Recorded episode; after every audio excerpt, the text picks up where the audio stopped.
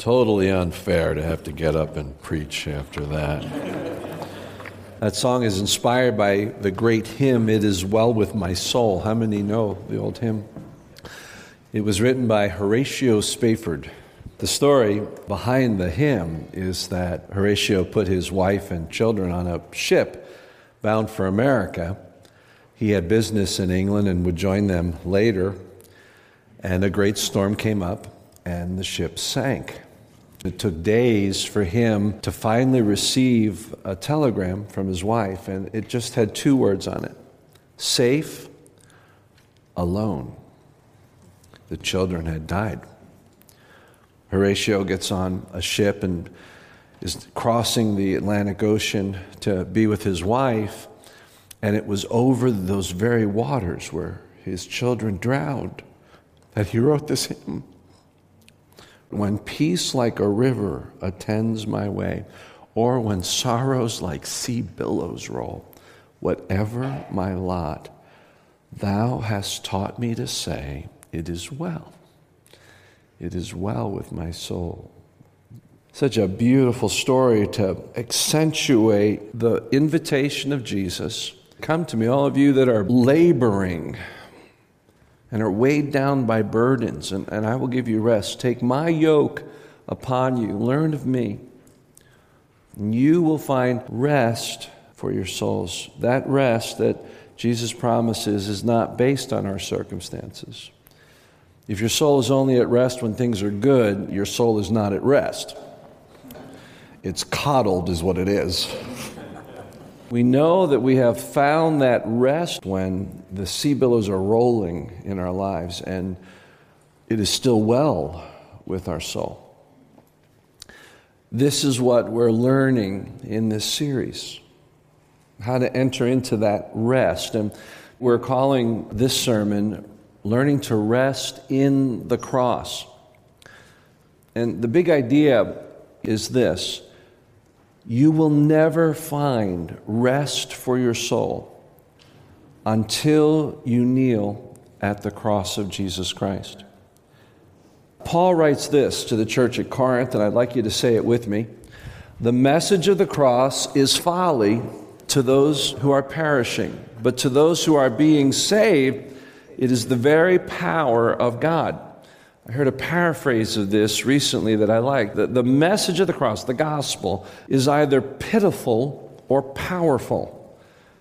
If you're seeking to find everything you, you need in life through your own effort, then the message of the cross is foolishness to you because it requires a humiliation. It requires an acknowledgement that we're helpless to achieve that on our own.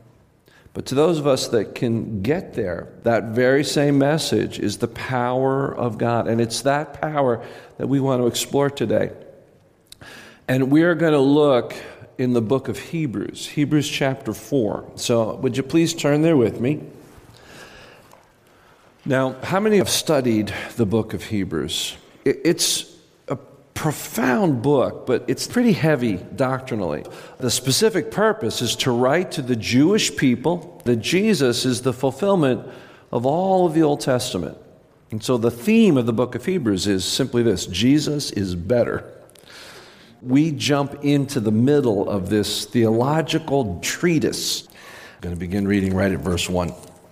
Therefore, since the promise of entering his rest still stands, so, the whole theme of this chapter is entering the rest of God. Let us be careful that none of you be found to have fallen short of it. For we also have had the good news proclaimed to us, just as they did. he's referring to the people of God in the Old Testament. They had the good news of God's deliverance declared to them. The message in specifics may have been different, but it was still the message of God's redemption and forgiveness of sins. But the message they heard was of no value to them because they did not share the faith of those who obeyed. Now, we who have believed enter that rest just as God has said, So I declared an oath in my anger, they shall never enter my rest. And yet his works have been finished since the creation of the world. For somewhere he has spoken about the seventh day in these words On the seventh day, God rested from all his works. And again in the passage above, he says, They shall never enter my rest. Therefore, since it still remains for some to enter that rest, and since those who formerly had the good news proclaimed to them did not go in because of their disobedience, God again set a certain day, calling it today. This he did when a long time later he spoke through David, as in the passage already quoted Today, if you hear his voice, do not harden your hearts. For if Joshua had given them rest, God would not have spoken later about another rest. There remains then a Sabbath rest for the people of God.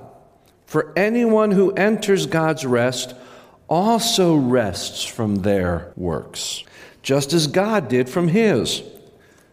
And here's the exhortation let us therefore make every effort to enter that rest, so that no one will perish by following their example of disobedience.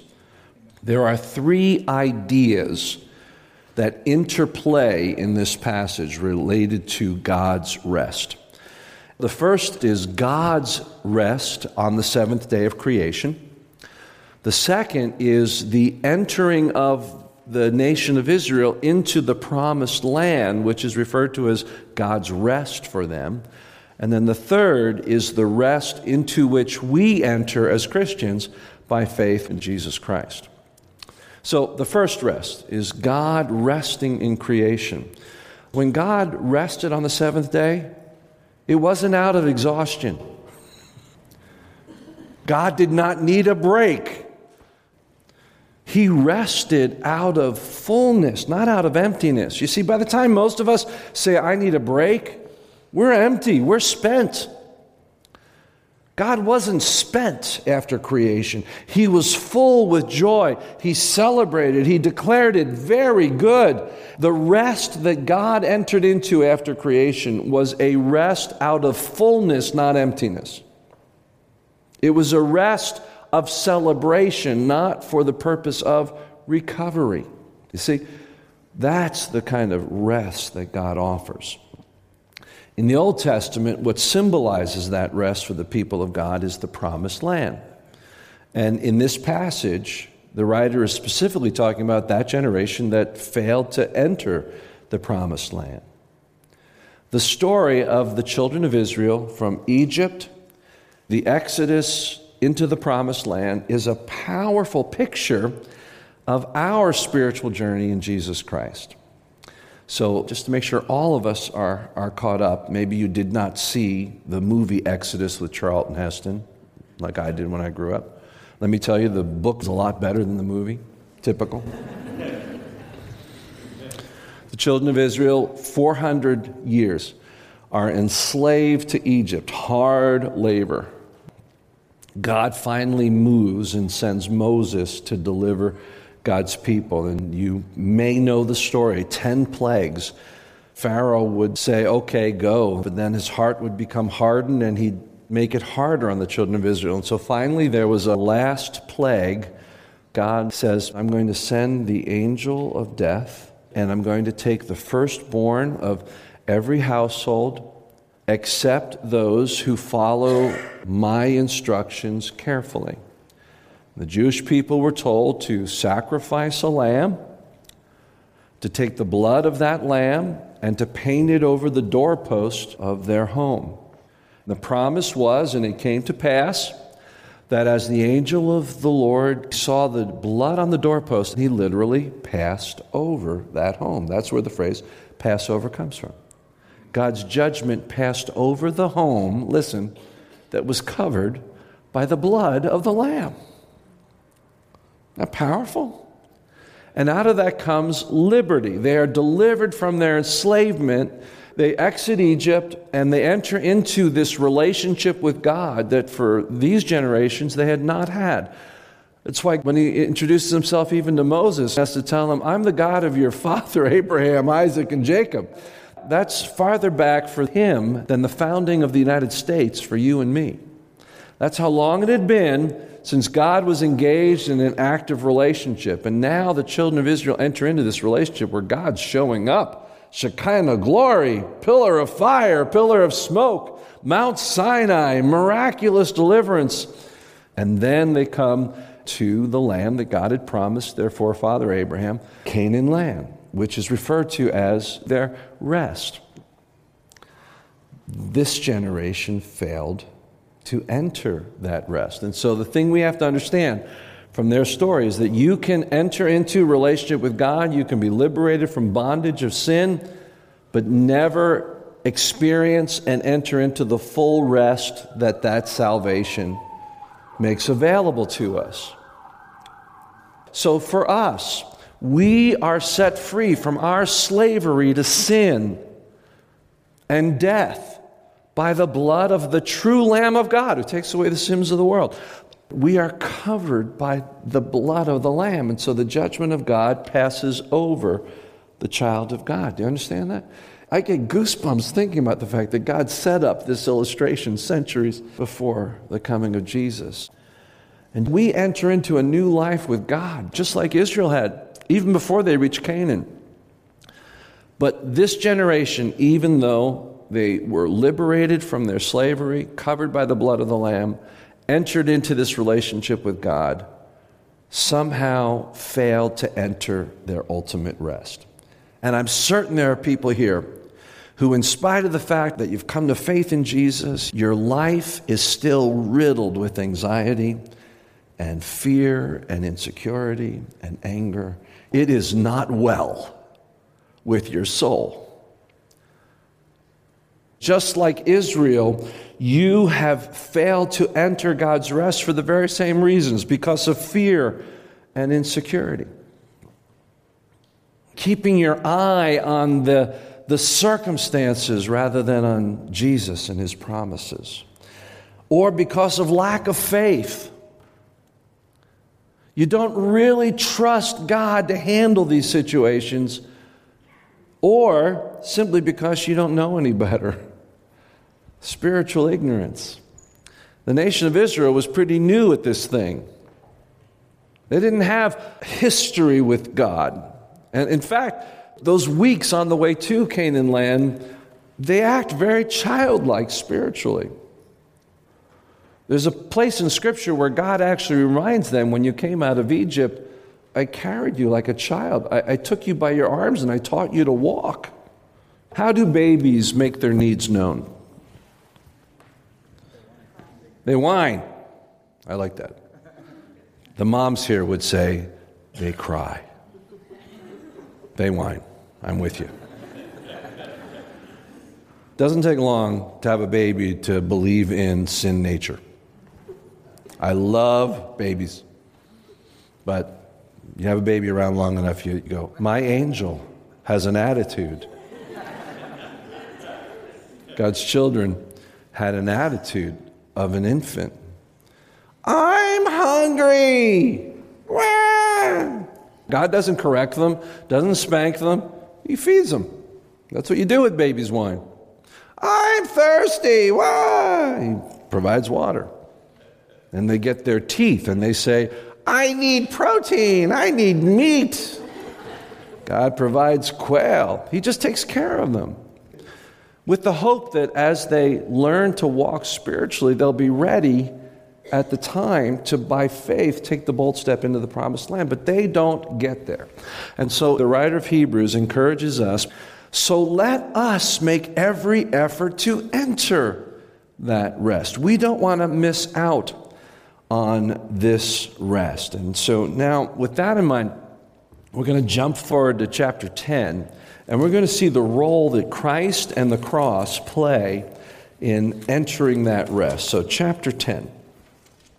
Once again, the writer is comparing the Old Testament practices of worship and sacrifice with Jesus as the ultimate sacrifice. The law is only a shadow of the good things that are coming, not the realities themselves. So, in other words, the Old Testament practices, the Levitical law, the sacrifices were a foreshadowing. They were not the real deal. Something better was still coming. For this reason, it can never, by these sacrifices repeated endlessly year after year, make perfect those who draw near to worship. Otherwise, would they not have stopped being offered? for the worshippers would have been cleansed once and for all and would no longer have felt guilty for their sins. But those sacrifices are an annual reminder of sin. It is impossible for the blood of bulls and goats to take away sins. Therefore, when Christ came into the world, he said, Sacrifice and offering you did not desire, but a body you prepared for me. With burnt offerings and sin offerings you were not pleased. And then I said, Here I am. It is written about me in the scriptures, I have come to do your will, my God. That's the incarnation of Jesus. He offers himself because the blood of bulls and rams would not accomplish the forgiveness of sin once and for all. Verse 8 First he said, Sacrifices and offerings, burnt offerings and sin offerings you did not desire, nor were you pleased with them, though they were offered in accordance with the law. And then he said, Here I am. I have come to do your will. He sets aside the first to establish the second, or the better. And by that will, we have been made holy through the sacrifice of the body of Jesus Christ, once and for all. Day after day, every priest stands and performs his religious duties. My wife will tell you this passage is what led her to faith in Jesus Christ. She was raised Catholic. And to her, the re crucifying of Jesus in the Mass, week in and week out, suddenly was seen in a new light. Now, I don't mean this to denigrate. I think that there are, are uh, Catholics that are true believers. I think that there are, there are many. But in my wife's case, she saw this sacrifice week in and week out, just like in the Old Testament. And when she heard this, that's what spoke to her. So maybe you can picture it that way. Verse 11 Day after day, every priest stands and performs his religious duties. Again and again, he offers the same sacrifices, which can never take away sins. But when this priest, speaking about Jesus, had offered for all time one sacrifice for sins, he sat down at the right hand of God. And since that time, he waits for his enemies to be made his footstool. For by one sacrifice, he has made perfect forever those who are being made holy. That's what Christ accomplished through the cross. I want you to look at the first half of, of that very powerful verse that we just read. When this high priest, Jesus, had offered for all time one sacrifice for our sins, there's three phrases we're going to look at in this verse that help us understand the power of the cross in salvation and in calling us and leading us into the rest that God offers. The first is the phrase, for all time. What God accomplished was a finished work that stands for all time. There is no longer anything that needs to be done for us to find forgiveness of sins. It was for all time. Second, it was a sacrifice for sins. It was for our sins, for the sins of the world, so that we can find salvation, so we can find forgiveness and liberty. But it's the next phrase in terms of our series today that I want you to really see. What's the third phrase it says? Yeah. He sat down at the right hand of God. What does that mean? He yeah. He rested. Now think about this. In the same way, God the Father, when he had finished creation, rested. God the Son, when he finished his work of recreation, rested from his labors. In other words, it's done. It's finished once and for all. And here's the beautiful thing Ephesians 2 says that every believer is seated with him. So our natural state is completeness and rest because of the work of Christ on the cross. Isn't that amazing? We come to Romans chapter 8 now. This is Paul writing a similar argument about the power of the cross and the, the righteousness that is found through Jesus Christ as opposed to human effort and the Old Testament law. And now Paul gets going. Like, like a preacher sometimes gets going. I, I know I never do that. Involved emotionally in the implications of the finished work of Christ on the cross. And what we have as a result is one of the most powerful statements for the believer and who we are because of the cross of Christ anywhere in Scripture. We're going to begin at the first few verses of chapter 8. Therefore, there is now no condemnation for those who are in Christ Jesus because through Christ Jesus, the law of the Spirit who gives life has set you free from the law of sin and death. For what the law was powerless to do because it was weakened by the flesh, God did by sending his own Son in the likeness of sinful flesh to be a sin offering in order that the righteous requirements of the law might be fully met for us. Now, this whole chapter is amazing, but we're just going to move forward to verse 31.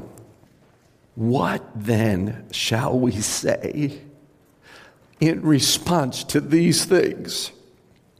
If God is for us, who can be against us?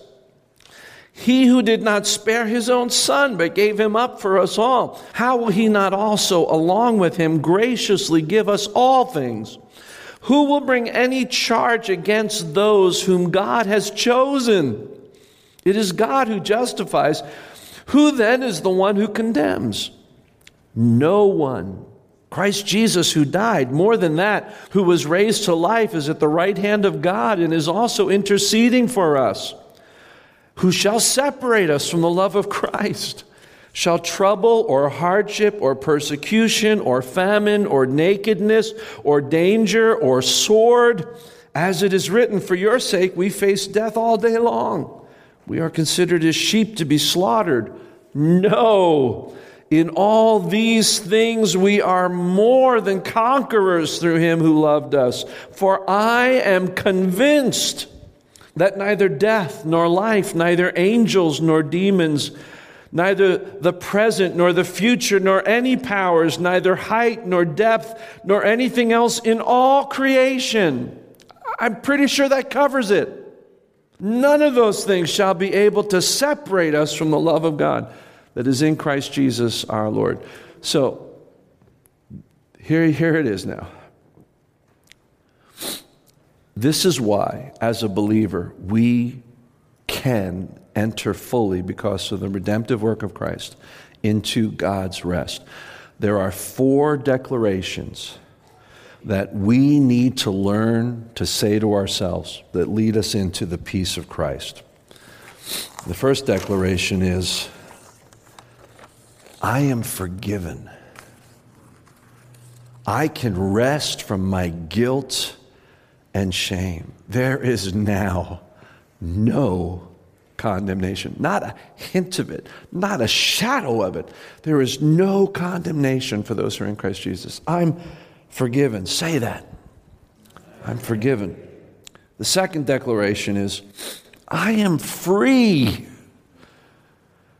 I can rest from my slavery to sin and the, the need to strive for righteousness religiously and through human effort. The law of life in Christ Jesus has set me free from the law of sin and death. Say, I am free. The third thing we need to declare because of what Paul says in Romans 8 is, I am loved. I can rest from the constant need to prove myself worthy of being loved. This is the power of the cross. Listen to me. Because some of us, what keeps us from entering the rest of God is that we still think we need to prove ourselves worthy of God's acceptance and love. We've come to faith in Christ. We've recognized that we can't earn our salvation. But then when it comes to living out our Christian life, we think we have to earn every step of it. Here's the thing you can't get yourself saved. That's why Jesus died. You can't keep yourself saved, but you're kept anyway. God keeps you. His love is unfailing and unlimited. And here's the thing I want to say to you that still struggle with whether you're worthy of God's love. There is nothing you could ever do as his child that will make him love you less. And here's the other thing there's nothing you can achieve that would make him love you more. You can rest from that constant drive to prove yourself worthy. And then finally, this is the one where you, you should be able to exhale a sigh of relief and enter into God's rest. I am safe. I can rest from insecurity and uncertainty because God is for me. Who can be against me? Who can separate me from the love of God? The answer is no one and nothing. And that includes you, by the way. Let's say those four things I am forgiven. I am free. I am loved. I am safe. Upon these declarations, I enter into God's rest. I was raised as a minister's child. You know my story, some of you. I learned at an early age that my dad was most proud of me when I made his job easier when I stood up on stage and sang with the family. The eyes of my dad were upon me with great pride, and somewhere along the way, uh, that created in me, with great respect and love for my dad, that created in me this addiction for affirmation, this sense that I proved myself, I, I became worthy. And that carried into my first decade of ministry. I was mostly traveling as a concert artist and a speaker for youth conventions and the like. And there was this song by Scott Wesley Brown, beautiful song. And the chorus said, And now my greatest joy is loving you. I hated that line. I love the song, but it, it was just trite. It was all emotional. but I wanted to sing the song, so I rewrote that line. And what I sang is, And now my greatest joy is serving you. Now, it should be a joy to serve Christ. But you know what that was really about for me? I couldn't, at that time, imagine God just loving me without me proving my worthiness by serving Him. I hadn't entered into the rest of God that the cross makes possible until in my early 30s, I had a grace encounter. I came to understand what the grace of God was really all about. And the theme of my life became God is for me. I entered into that rest. And you can enter into that rest as well. Let's say those four things one more time. I am forgiven. I am free. I am loved. And I am safe. It's a good day to celebrate the Lord's table as we conclude because the Lord's table brings us back to the cross of Jesus Christ, which is the finished work once and for all time that allows us to cease striving and to experience the peace and rest of God. Perhaps as you partake, you could remind yourself of these statements and, and let your soul be at rest. Now, let's say our communion prayer together. Lord, we come to your table. As we look at the bread, we see your body pierced and bruised. We see your everlasting love. As we look at the cup, we see your blood poured out for the forgiveness of our sins. Holy, holy, holy is the Lord. In Jesus' name, we celebrate this communion. Amen.